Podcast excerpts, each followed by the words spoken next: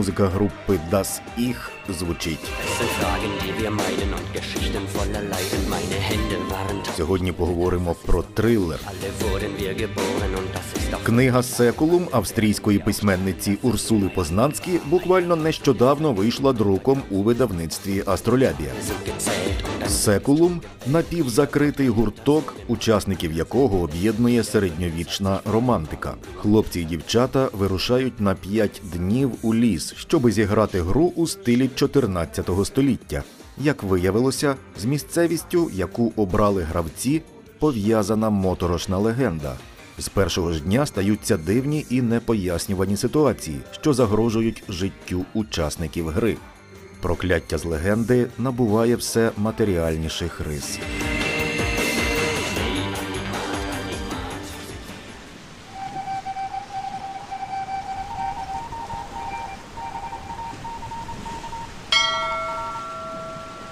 Це подкаст Радіо Астролябія. Всім привіт! Сьогодні у нас на борту перекладачка Наталія Шимон, яка працювала над українським текстом трилера Секулум австрійської письменниці Урсули Познанські. Вітаю вас, пані Наталія. Та вітаю, всім привіт. У нас такий певною мірою таємничий світ Австрії. Завжди Австрія в новинах якось е, в стороні. Ми фокусуємося на Німеччині або нас фокусують на Німеччині. Урсула Познанський живе у Відні в Австрії, пише німецькою мовою. Чи є якісь взагалі відмінності між письмом власне австрійським німецьким і німецьким німецьким? Е, ну, власне, так, звичайно, що розбіжності є навіть якби в самій мові. Е, ну, там це, мабуть, е, такі регіональні якісь там, можливо, лексичні нюанси. Ну, але якби в процесі, коли ти вже втягуєшся в текст, то, ну, звичайно, що звертаєш на це увагу, але воно якось ну, не не становить якихось особливих труднощів, я би сказала так. Я би не сказала, що в мене були якісь особливі проблеми з тим, що це австрійська авторка, а не німецька.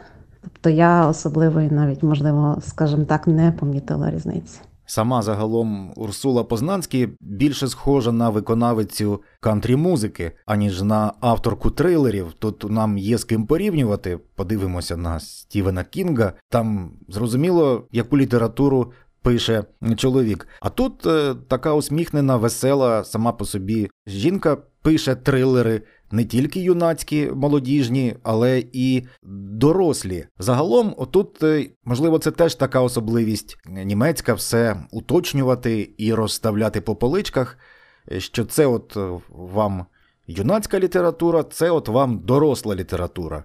Перший роман Урсули Познанський, який теж е, вийшов у видавництві Астролябія, Ереб, він позиціонувався як молодіжна література і отримав великий і головний приз австрійської літератури Югенлітературен Приз, якщо я правильно вимовив. Але тут можна сказати, що у романі у трилері Секулум героям по 19 по 20 років, і ця література цілком підходить і для дорослого читача.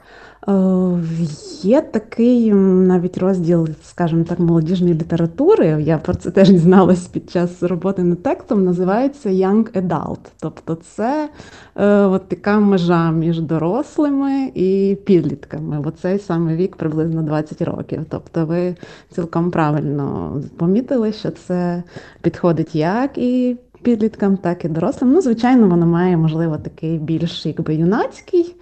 Ем, ну, ухил, скажімо так, але я думаю, хто цікавиться таким жанром, йому буде безперечно цікаво почитати секулум. Надзвичайно кінематографічно пише Урсула Познанський. Тут, очевидно, її, її природний нахил позначається на самому початку своєї творчості. Урсула Познанський подавалася на конкурс сценаристів для радіо, конкурс сценаріїв для радіо. Власне, конкурси така річ не завжди вдячна, але тут очевидно, що надалі в усій творчості Урсули Познанські це проглядається і читаючи книги, читаючи ереп, читаючи трилер Секулум, ти фактично дивишся кіно.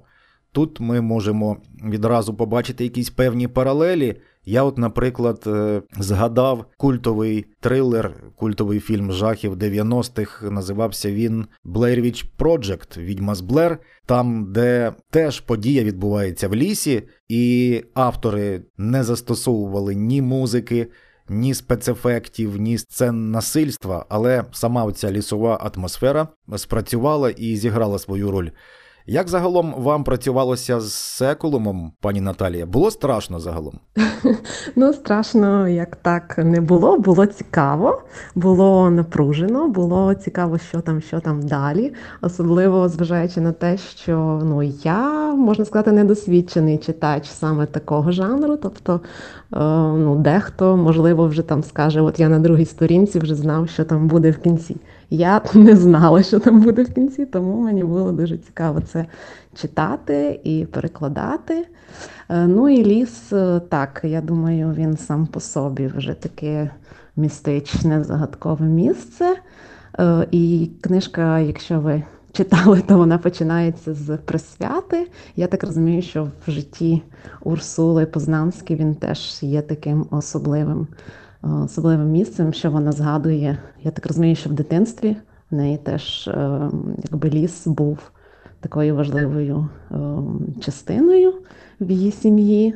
Так воно і в книжці відчувається. Ми тут можемо згадати такі речі, які любить дійсно Урсула Познанський. Вона захоплюється грою, яка відбувається в тому числі і в лісі. Називається гра або напрямок геокешинг, там де ти маєш шукати певні сховки, відшукувати якісь секрети, і в тому числі це часто відбувається і в лісі. Хто з нас бував у лісі, хто з нас бував там вночі, звісно, цю атмосферу таємничості і такої певної загрози не відчуває. Як у вас, пані Наталія, з подорожами ви подорожуєте?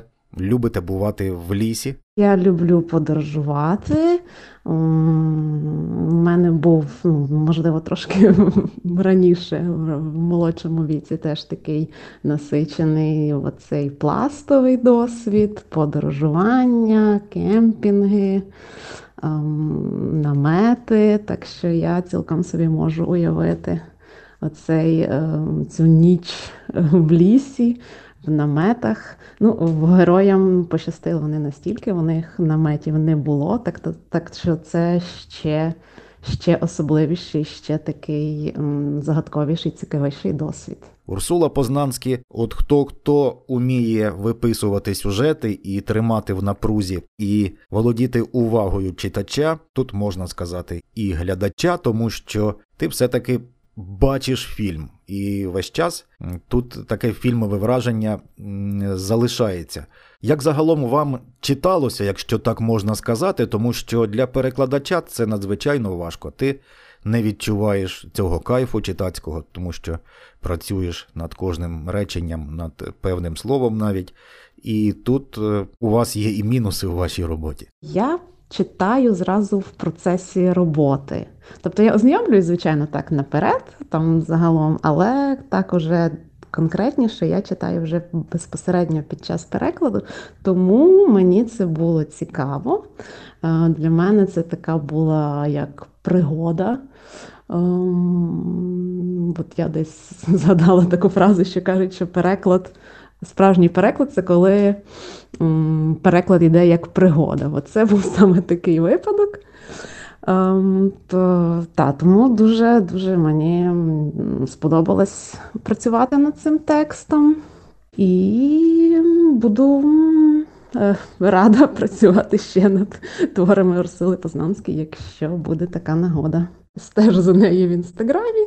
Цікаво так бачити її життя. Інстаграм Урсули Познанські, ну взагалі теж не скаже, що він письменницький, абсолютно, якщо так глянеш. На відміну від наших письменників, у яких є два типи фото: це я з книгою і книга без мене. А тут ти дивишся дійсно просто на от е, життя людини. Видно, що вона любить подорожувати. В неї багато фото з гір, з озер, з різних таких активностей. Так що я думаю, дійсно. Е, ну, про те, що вона пише, як має на увазі ці подорожування, ліс, пригоди, це частина її життя і точно є. І схоже, що певні речі дійсно життєві, абсолютно Урсулі Познанські знайомі. Давайте поговоримо про те, що ця книга може загалом дати сучасному читачеві, ну скажімо так. Підлітку, молодим людям і дорослим людям. Теж тут е, у нас є певні типажі серед героїв. Є героїня, яка має такий психотип як у нас говорять, соціально вразливий. В кожному майстерному творі автори завжди показують певні такі психотипи людей в закритій компанії. Тут ми теж це бачимо. Як на мене, те, що є в нас, ну можливо, в мені теж. І те, що описується в книзі, що ми не завжди можемо говорити ні або заперечувати, або просто переривати якийсь процес і йти собі далі, а не йти на поводу у якихось особистостей або у якихось процесів, в які ми потроху затягуємось. Ем, я би сказала, що найважливіше, що ця книга може дати, це, мабуть, е, це відчуття пригоди, відчуття справжнього живого життя має на увазі в порівнянні з цим цифровим віртуальним світом, який зараз став великою невід'ємною, звичайно, частиною нашого життя, особливо підлітків, молоді, які десь зависають у своїх гаджетах. А тут от показується саме як такий. Um, ну, скажімо так, заучка попадає в цей е, світ природи, дикий світ, е, незнаний, який, е, де ти маєш сам про себе піклуватися, і який сповнений якихось ризиків, небезпек, про які він навіть і не думав, доки не опинився в цій дикій природі. І це, звичайно, стало таким для нього новим досвідом, якимось, можливо, викликом. Ем, тому так, я думаю, що ця книжка вона може стати таким поштовхом до е, подорожувань, до відкриття себе на е, природі, е, відчуття чогось нового, якогось пережиття на лоні природи. Е, де там ти не просто клацаєш на кнопочку, а де ти маєш дійсно сам, сам про себе піклуватися і переживати нові цікаві досвіди.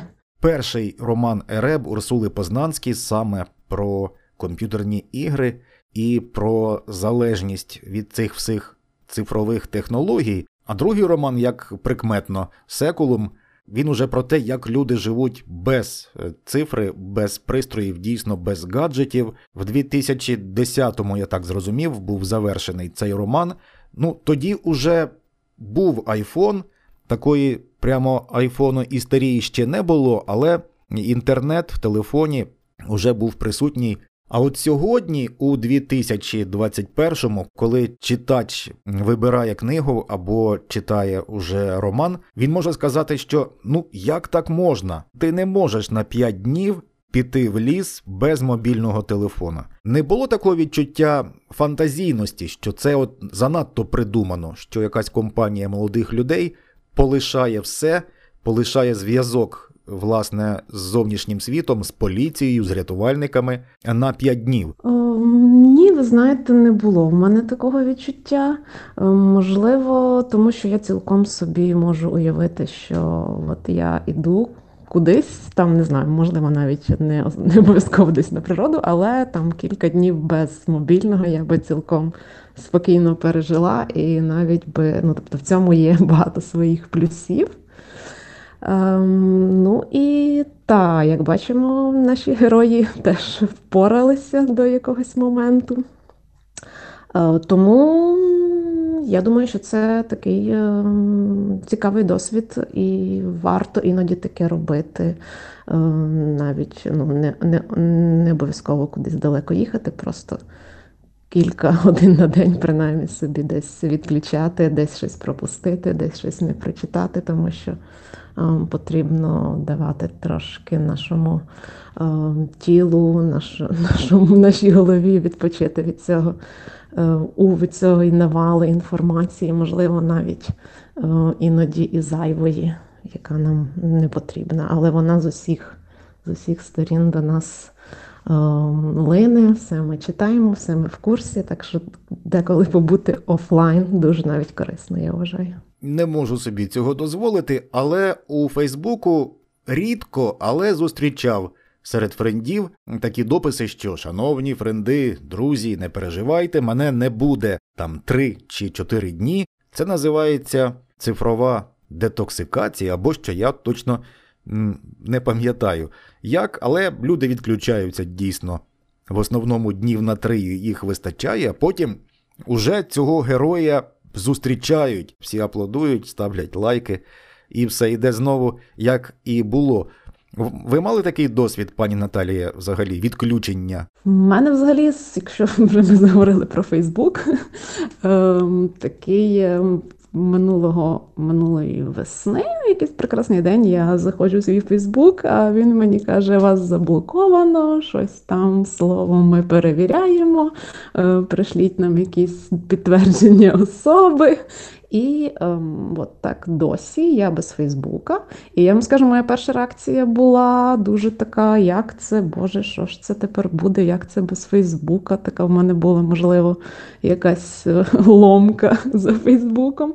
Ну, але це буквально перші кілька днів. Потім воно навіть стало десь, десь плюсом, тому що, як я вже сказала багато багато зайвої інформації, без якої жити набагато виявилось спокійніше. Ем, Тому так, з Фейсбуком в мене детоксикація досі триває. Е, Ну, але трошки замінила його інстаграмом. Ну, так що ну, я думаю, що це не критично. Можна вижити без Фейсбука. Тим більше, що Інстаграм це фактично та ж компанія, що і Фейсбук. Серйозно так образились, що навіть не завели собі новий аккаунт або що? Я намагалася, але все одно мені не дозволяє, мене не пускає. Не знаю, які там такі моменти. Е, вони досі щось там перевіряють і так мене от кілька разів не пустили, і я вже потім така: ну ні, то ні, будемо вчитись жити без Фейсбука. А за що заблочили, якщо не секрет? Що там за перепалка якась була? чи? Я не знаю, чесно скажу. Я нічого такого не постила. Звичайно, в мене була сторінка, не знаю, чи хтось щось поскаржився, чи я не знаю. Тому це загадка для мене досі. Повертаємося до секулума Урсули Познанські. Якщо власне говорити про події або про книгу, це будуть суцільні спойлери. Є книги, які важко заспойлерити, а є книги, які не важко. Тут е, ми якраз в цьому сюжетному вирі трилера ну, не хочеться розкривати певні ходи або певні фінали якихось моментів цієї книги. Сьогоднішній український читач, чи він може, як ви вважаєте, цю книгу сприйняти як свою? Я маю на увазі те, що все-таки ми звикли, ну звісно, громадяни Австрії або Німеччини можуть нам сказати, що це не так, але ми звикли бачити таку спокійну Німеччину, де всім скучнувато, пріснувато, і от тут підлітки починають грати в цю рольову гру, де вони зображують середньовічних персонажів, де є мечі, де є оцей весь одяг середньовічний, нічого не дозволяється з сучасних елементів одягу носити, навіть окуляри, яких тоді ще не було в 14 столітті, як зазначається в книзі. І тут наш читач може сказати, що ну їм же просто скучно. Ви бачите, які це взагалі в них одноманітне життя, доволі таки не страждають економічно ці люди. Просто немає чим зайняти себе, і от вони таке от придумали і граються. Так, такі речі відбувалися і в Україні. Але от наш читач, як ви вважаєте, є якась небезпека, що наш читач скаже: ну, ну це надто вже не наше. Я думаю, що навряд, тому що е, ця жага до пригод е, є в підлітків, мені здається, не тільки е, в Німеччині чи в Австрії, а й загалом в будь-якій країні. Е, вони така бунтівна частина суспільства, скажімо так. Ем, їм хочеться спробувати все, щось нове. Е, вони собі придумують різні ігри, в тому числі. Ем, і Класно, що в цьому творі саме не про віртуальні ігри, а про справжні, е, причому з такими суворими правилами, як ви зазначили, що немає ніяких поблажок. Е, щодо використання сучасних речей, в тому числі і окулярів. Тому я думаю, що це ну, навряд чи в нашого читача буде якесь таке відчуття нереальності. Е, тим більше, що та, незважаючи на війну і всі якби наші негаразди, в нас теж такий є поширений потужний е, рух саме цих історичних реконструкторів. Е, є багато фестивалів таких тематичних. Е, тобто, я думаю, цей е, твір матиме свого читача, який цілком буде розуміти, скажімо так, зсередини. Про про що там, що там, як воно відбувається насправді. Маю на увазі ну, ці історичні саме реконструкції, тому що кажу, багато якби є такого і в Україні. Ми на початку бесіди говорили про саме письмо, наскільки воно німецьке, наскільки воно австрійське. Поговоримо про атмосферу. Відчувається загалом ця така пізнавана німецька атмосфера, коли читаєш цей твір, або коли ви працювали над українським текстом цього твору, тому що будь-який німецький фільм він фактично пізнаваний. Візьмемо культові серіали Вавилон Берлін. Тут е, так прямо передано німецькість. Або ще краще візьмемо культовий, ну не знаю, він став він культовим чи ні. Німецький фантастичний серіал Пітьма. Отут уже точно я скажу, що певні паралелі з цим твором Урсули Познанські Секулум є. По-перше, дійсно там є ліс. По-друге, одні з головних учасників це школярі в різних епохах. Але оця атмосфера така трохи нуарова, трохи така стерильна і спокійна, певною мірою скучнувата. От вона є в цьому романі Урсули Познанські Секулум. Відчувається ця от німецька атмосфера? Е, ну, безперечно, відчувається, але я би не сказала, що вона якась е, нудна чи стерильна, тому що в ній е, є оця м, така середньовічна. Ем, середньовічний оця, оця атмосфера, так? Тобто там ем, Крім того, що герої перевтілюються, ну, скажімо так, не перевтілюються, а е, бавляться та в середньовіччя. Е, плюс це все відбуваються події на фоні е, середньовічного якогось там закинутого замку. І ще є оця атмосфера оцеї якоїсь загадковості, легендарності, якоїсь, можливо. Навіть міфологічності, міфології цієї германської, тому ем, вона зовсім не, не нудна, я би сказала так. Вона десь така, ем, ну, от таке, як затище перед бурею, та, що якісь такі моменти, моменти, якісь такі натяки, натяки. Тобто ти розумієш, що зараз щось, щось, щось, воно десь в кінці все ем, складеться, все якось. Ем, вибух неможливо, і так буде розв'язка. Що це все, ці всі знаки, скажімо так, це не просто, не просто так. Що ми можемо сказати про опис типажів героїв роману Секулум? Ми бачимо такий наголос на цих героях, якою, наприклад, є Іріс, яка слабка, можливо, емоційно певною мірою не може дати відсіч домінуючим агресивним партнерам, друзям, і може потрапити дійсно в залежність і мати психологічні проблеми з такими речами.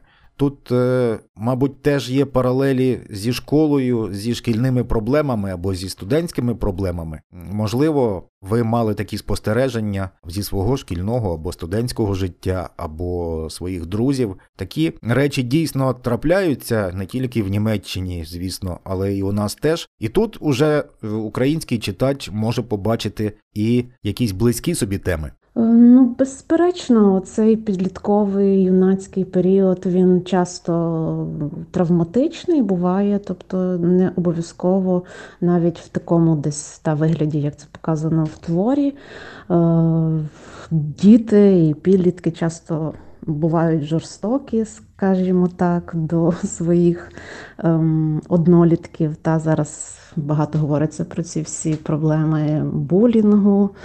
Ем, і в, творі саме показані як різні, та, як ви зазначили, типажі. Я би не сказала, що Іріс е, слабка. Вона десь, можливо, та вона налякана, вона десь розгублена, але вона, попри все, намагається якось вирішити е, свою проблему в неї є такий, можливо, не ідеальний, але якийсь власний план, який вона, ну, який вона придумала, е, на як, ну, на який вона здатна, скажімо так, в якому вона бачить е, вихід з цієї ситуації.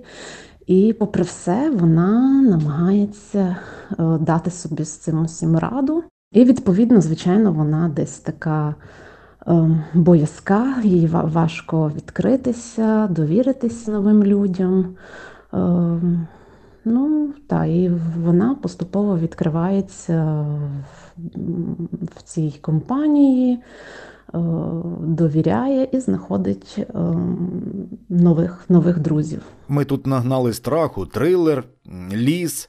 Все таке страшне і напружене, але все ж таки це книга молодіжна, а ця категорія завжди весела і безтурботна. Ну, майже завжди весела, майже завжди безтурботна. Жарти це невід'ємна частина молодіжної культури. В книзі це теж присутньо, і такий е, гумор він методично або раціонально. Розподілений по всій книзі, а можливо, просто тому, що це дійсно такий юнацький стиль письма Урсули Познанські. Як вам працювалося, пані Наталія, з перекладом таких речей?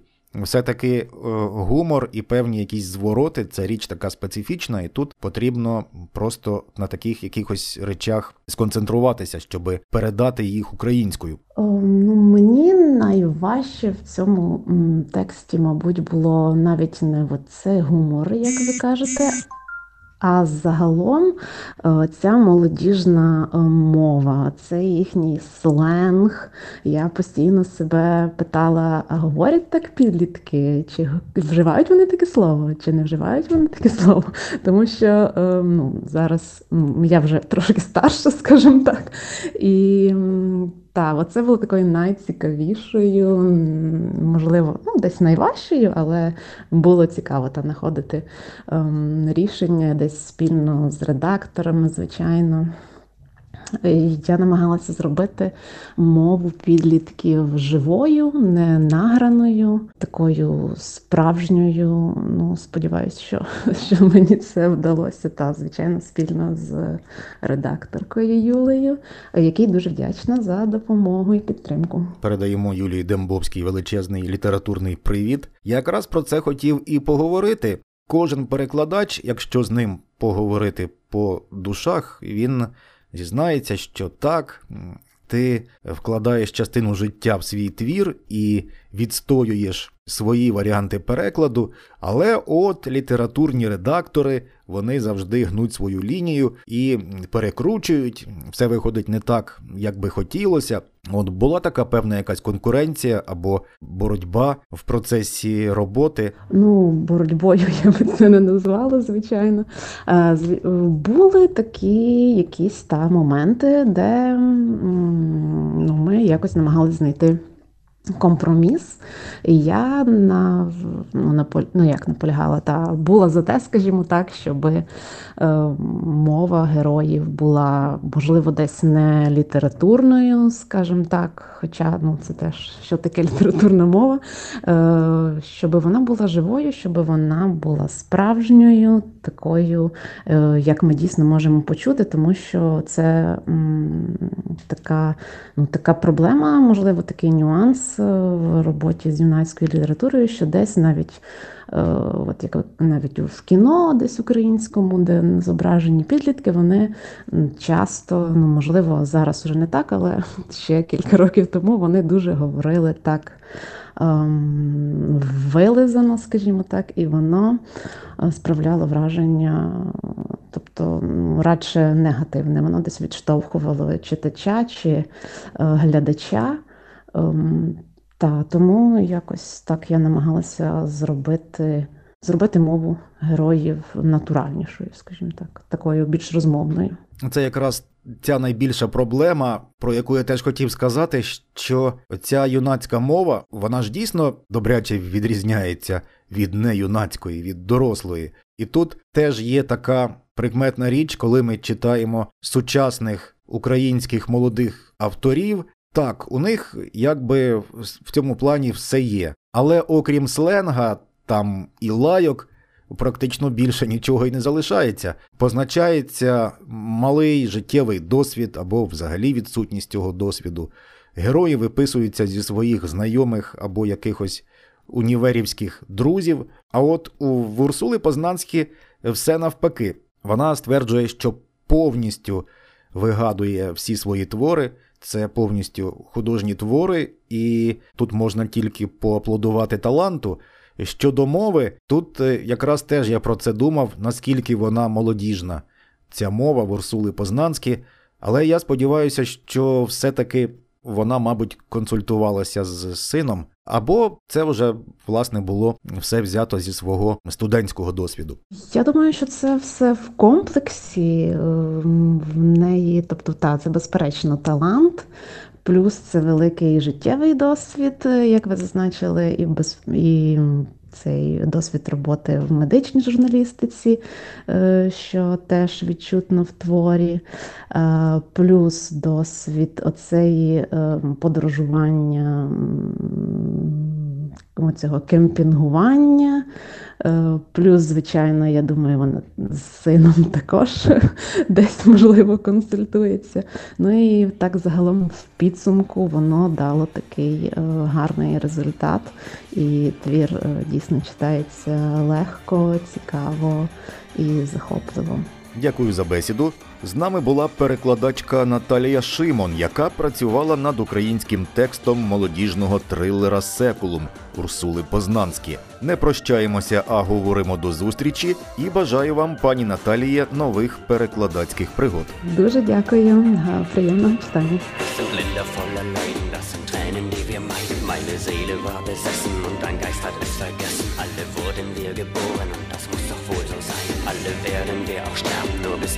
ich allein. Diese Erde ist entstanden und wir lernen noch nicht vorhanden. Hab am ersten Tag geschrien, unser Herzschlag ist geliehen. Jeder wurde einmal belogen, als die Wolken sich verzogen. Jeder wird von Zeit getrieben, das sein Ende auch in Frieden. Die Welt zerreißen, sie Stück für Stück zerreißen. An meinem Leben zerreißen und todesstarken sind. Ich habe Land besessen dazu. Ich hab den Sinn vergessen und weiß kein Ziel.